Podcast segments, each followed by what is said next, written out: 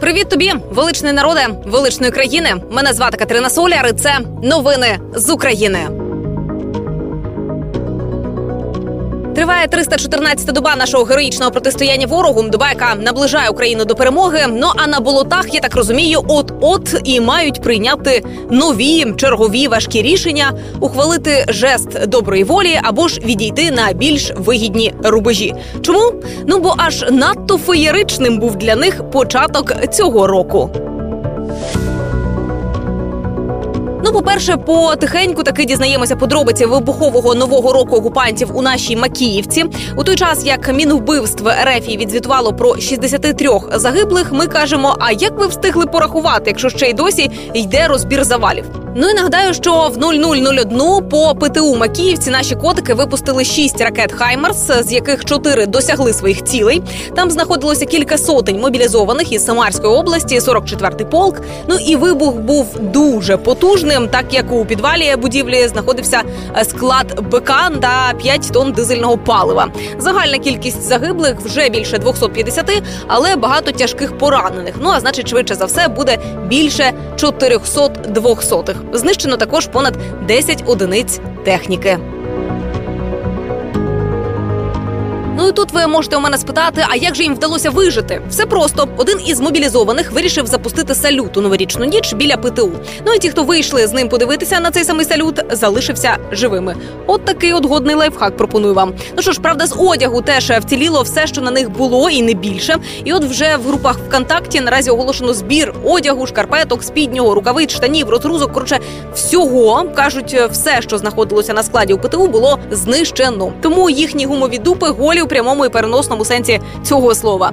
Ну і поки одні шукають одяг, інші шукають винних у цьому інциденті.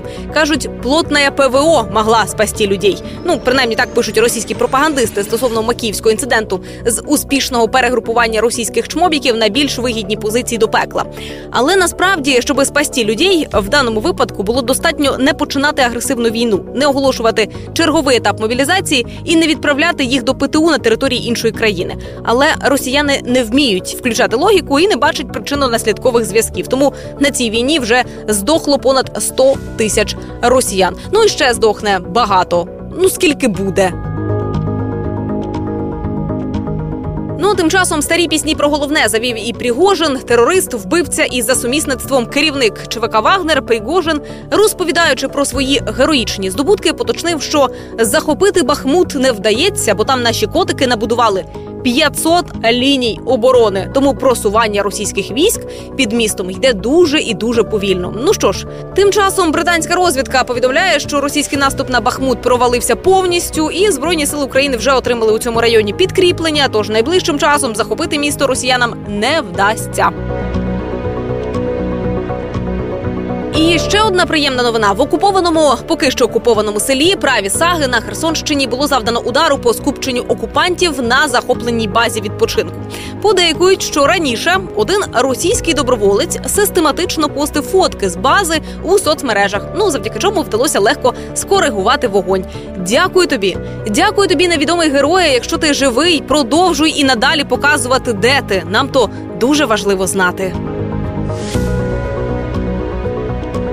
Знаю, до речі, чи був він у районі Сватового Луганської області, але пишуть, що там наші котики також відхаймарсили склад БК. кажуть росіянці і місцеві колаборанти тихенько і майже непомітно туди звозили БК майже два тижні. Тому збройні сили України е, трошки потерпіли, почекали, пофіксували кількість уралів, що заїжджають на базу. А потім як привітали їх з новим роком.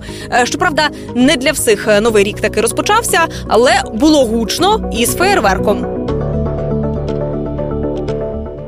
Ну а поки геніальна новорічна схема від центробанку РФ під'їхала, голова центробанку Росії Ельвіра Набіуліна розіслала листа банкам з вимогою у січні цього року запрошувати боржників і вручати їм повістки для мобілізації, пропонувати підписати контракт на проходження служби у ЗСРФ і у разі відмови викликати поліцію, фіксувати все це на відео. Таким чином, якщо боржник буде трьохсотим, то він сплатить борг з грошей за поранення. А якщо він буде двохсотим, то борг сплатять його близькі із гробових. При будь-яких варіантах банки в плюсі, ну крім зниклого безвісти.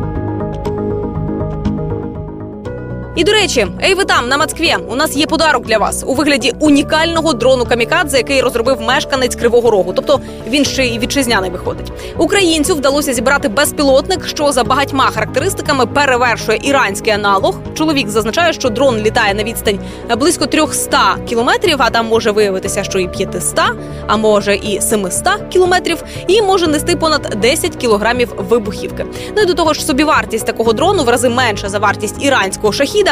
Очевидно, окупантам слід готуватися тепер до ще більшої кількості бавовни на Росії. Ну а росіянці, особливо ті, які живуть поруч із військовими частинами або складами зброї. У мене порада для вас: переїжджайте, поки не прилетіло. Були всі новини з України на цю годину. Дякую кожному, хто не втратив силу духу, хто допомагає Україні словом, ділом і коштами, хто підтримує збройні сили України і наближає українську перемогу. Ми сильні, ми вільні, ми незламні, як сама Україна. З вами була Катерина Соляр. Слава Україні! Слава українським героям і смерть тим клятим ворогам. Почуємось.